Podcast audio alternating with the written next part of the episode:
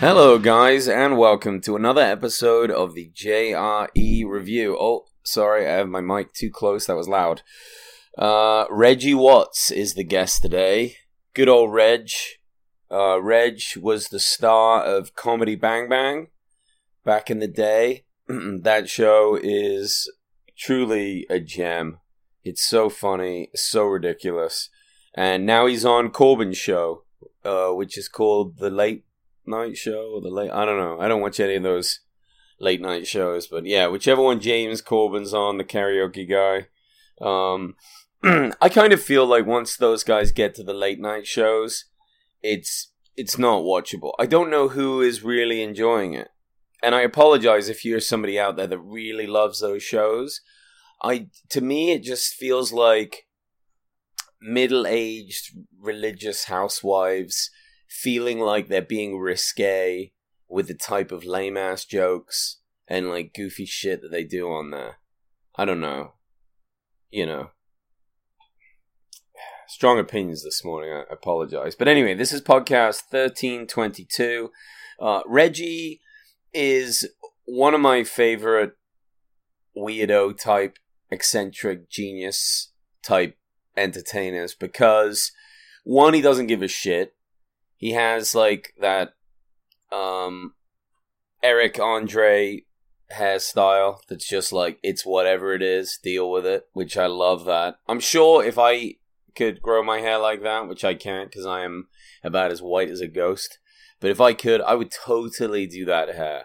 I love I love it when I see people do that. Also, Reggie has a song um, that you can look up. You can watch the video on YouTube, but he like wrote, produced it. He sings it, and he's just walking down Venice Boulevard, just singing and like pointing at people, and just it's brilliant. It's so good. He did a TED talk as well. That's uh, very bizarre, very strange. He almost uses no words. He just says really strange things, and he's just kind of like making the point that like music and language and rhythm, uh, it's just it all ties together, you know, and it's it's kind of like why we like music and uh, and singing together. Like there, there's just this rhythmic flow of of a message, and um, he makes a great point, kind of explaining that. I believe that's what it is. Don't quote me exactly. I maybe his message was just that he's very clever and he can make a crazy ass um, TED talk, but it's nuts it's so nuts. Even if you don't like TED Talks, I would say watch it. Reggie Watts TED Talk is it's so different and so bizarre. Uh, I'd love some feedback on it. Um, it. has been a long time since I've watched that. Their conversation together was great. They they start out just getting baked. Why not? You know, Reggie had some weed. He had the a little contraption, I guess, that the rolls the the joint. Just kind of I don't know if it grinds it up, but it, it basically does everything and just like taps it into place, and then you you just take the joints out and off you go. It sounded pretty sweet. I'd like to find out more about that device. Joe pulled it up on the podcast, and uh, I I think I wrote the name down. I can't remember, but I'd like to check it out. I try not to buy things when they're brand new like that, you know, in a way. And I hate to say it, but I like to let things kind of go to Amazon for a bit and then get some reviews you know, you just get a real feel for like if this thing's a piece of shit or not. I don't know. One thing that Reggie brought up that I had never really thought about, uh, but obviously you notice the difference between like 70s music, 80s, 90s, whatever. And, you know, kind of different eras get connected with different types of drugs. You know, I guess you could say the 90s was like ecstasy, the 80s was cocaine, the 60s had to be like acid you know? So like music changes and and they say it in a way has influence but how much so? And reggie was saying that they like in the 80s they like tuned the music to cocaine. And then he brought up an interesting point for the grateful dead who were more like 60s and 70s and they're well known for their love for acid and all the rest of it. He was saying that I guess their sound engineer, or maybe Jamie was saying this, their sound engineer is also their acid guy. He like is the only guy who was legally allowed to make acid for some time. Excuse me. I have a bit of a uh, a cold, I think, so please forgive me if everything sounds stuffy. Uh, I did my best before I came on. I even bought one of those things called a lavage. Have you ever heard of these? It's kind of like a neti pot, but it looks more like a syringe with a rubber stopper, and you fire saline water up your nose. Ugh, feels like you're you're waterboarding yourself when you do that. I don't know if if it's advisable. Uh, you know, I'll let you guys know if it actually makes my cold any better. Uh, at this point, no. I just feel like I'm full of water and it wants to drain out of my nose at any minute.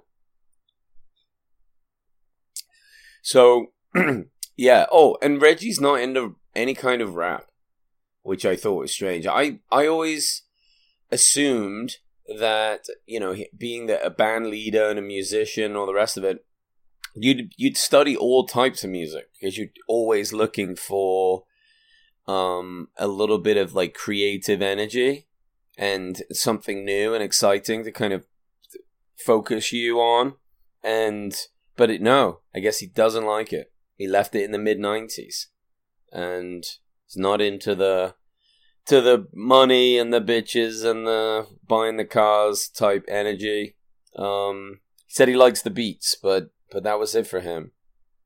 Uh, uh, to me, fascinating. We'll see if he gets back into it. But uh, yeah, electronic is his thing. He's an electronic dude. That's kind of it's kind of something. Obviously, as the weed kicks in, they get a little bit more trippy. Uh, Joe talks about uh, he brought up a point about uh, who the first monkey was to pick up a tool or a stone you know, and use it to kill an animal.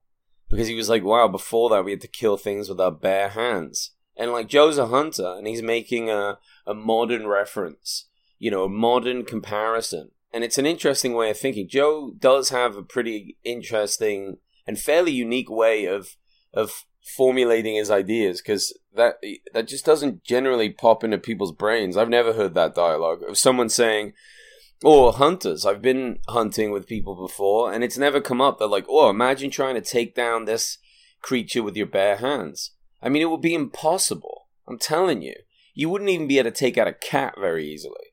Have you ever picked up a really pissed off cat? A fucking nightmare. It would scratch you to pieces so bad it would barely be worth the meal. You'd be like, you know what? I'm gonna be vegetarian. It it's not. It wouldn't be easy. It, bare hand stuff I mean, you know, and then the first monkey that wrapped himself in like a leather hide or something to protect himself too from scratches and attacks. I mean, what a jump forward. He might as well have been Iron Man of the past at that point. If you realize you can use a stick, a rock, and wrap yourself in a leather hide, the dude's basically invincible. To some degree. It would have been brilliant. It would have absolutely been brilliant. Then they jump to some great stuff about, and this gets trippy, just about the universe being infinitely fractal.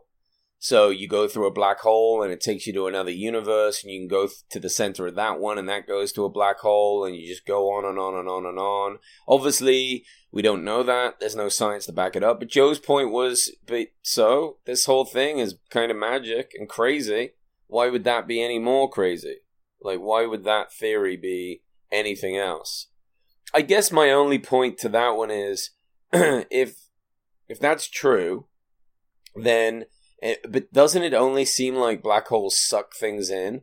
There's not a lot coming out. I guess there's some sort of quasar energy coming out, but I don't know if that's like reflective of what's going in. But but if but if these things are like the sinkholes of the universe, then doesn't there need to be a place where stuff comes out? And it's not like there are places in our universe where you get the opposite of a black hole, maybe a white hole that just dumps energy and matter into our universe. If that was true, then it would make more sense that the black holes are doing the same thing, right? It's just part of a massive drainage system. I don't know. But then what the fuck do I know? I I can't even talk on this. I thought it was interesting. Uh, Reggie said something cool that knowing the universe is like shining a flashlight in the ocean at night.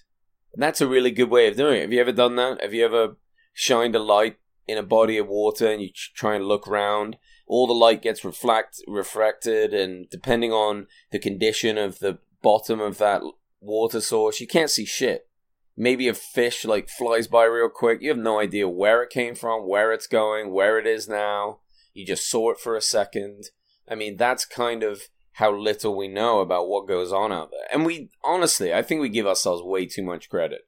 When NASA and space, you know, Hubble and the all all the space telescopes and our space station and we talk about what we know up there, we don't know shit. I wish we just said that. We don't have a fucking clue. And w- what really brings that out is when they talk about looking for the asteroids that are going to hit us. And they're like, we basically only look at about 1% of the sky. 1%? Imagine this, right? Imagine if at any moment you have an opponent in front of you that's going to punch you, or kick you, or headbutt you. And then you have to wear these special kinds of glasses that allow you to only see 1% of this person at any given time. Dude, that person is going to fucking light you up. You have zero chance of defending yourself. Well, you could just put your guard up, you know, like watch your chin, tense your stomach. It would probably be more beneficial just to curl up into a ball. But the point is, you have no idea where the attack's coming from. So, what does that say about our planet? We just surround it in shields I mean, it, it sounds like the only thing we could do at this point. Uh, impossible to know.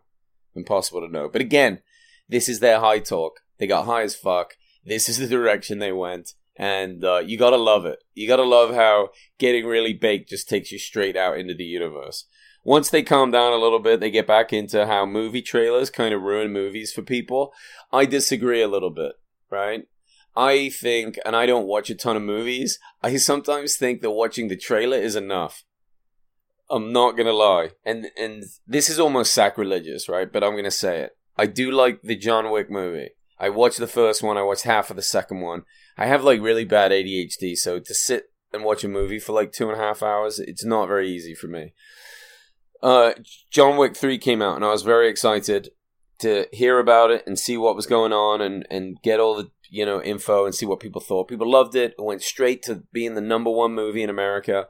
I watched the trailers, like the three different trailers they made, and in a fucked up way, I kind of felt like, you know what? I kind of got it. I got the I got the gist of it. That was fun.